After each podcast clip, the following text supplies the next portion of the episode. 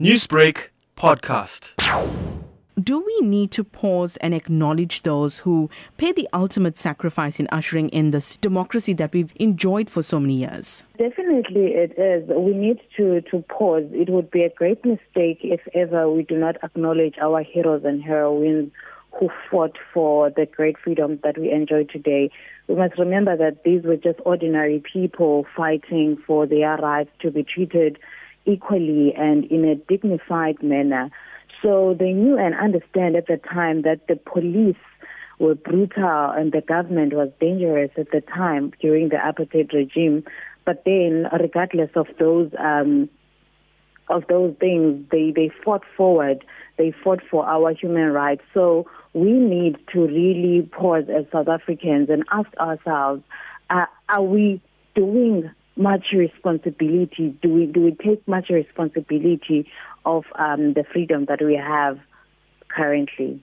So we really need to acknowledge um, those people that fought for our beautiful freedom today. Mm. And in saying that, sometimes we take that for granted, like something as a basic right of education.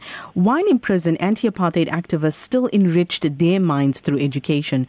So even when they were denied that basic right, they still pushed through.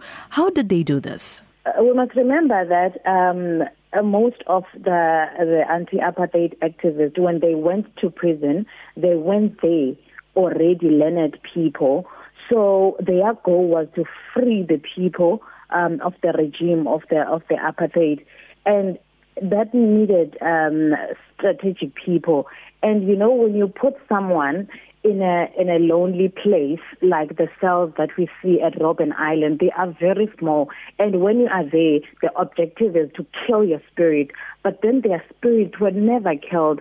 But they, they continued to read the literature that was available. And also they would strategize maybe when they eating, they um, doing the, the chores that they had to do as prisoners.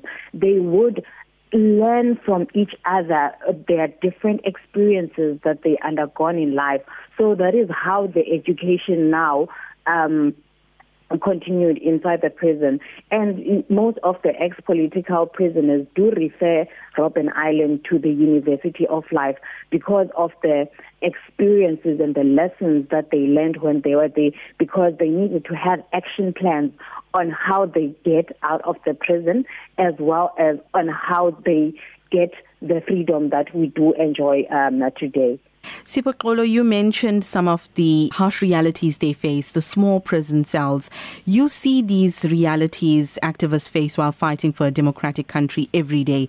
How can you encourage South Africans to focus on the importance of fostering greater social cohesion, nation building, and even a shared national identity? Every South African uh, around the world to know and understand that our freedom never came uh, free it came through immense suffering because when you are there, you, you, you get shiveries from your body. You get um, you get to feel how those people were treated. So we need to treat our freedom with dignity as well as we need to give our freedom the value that it deserves.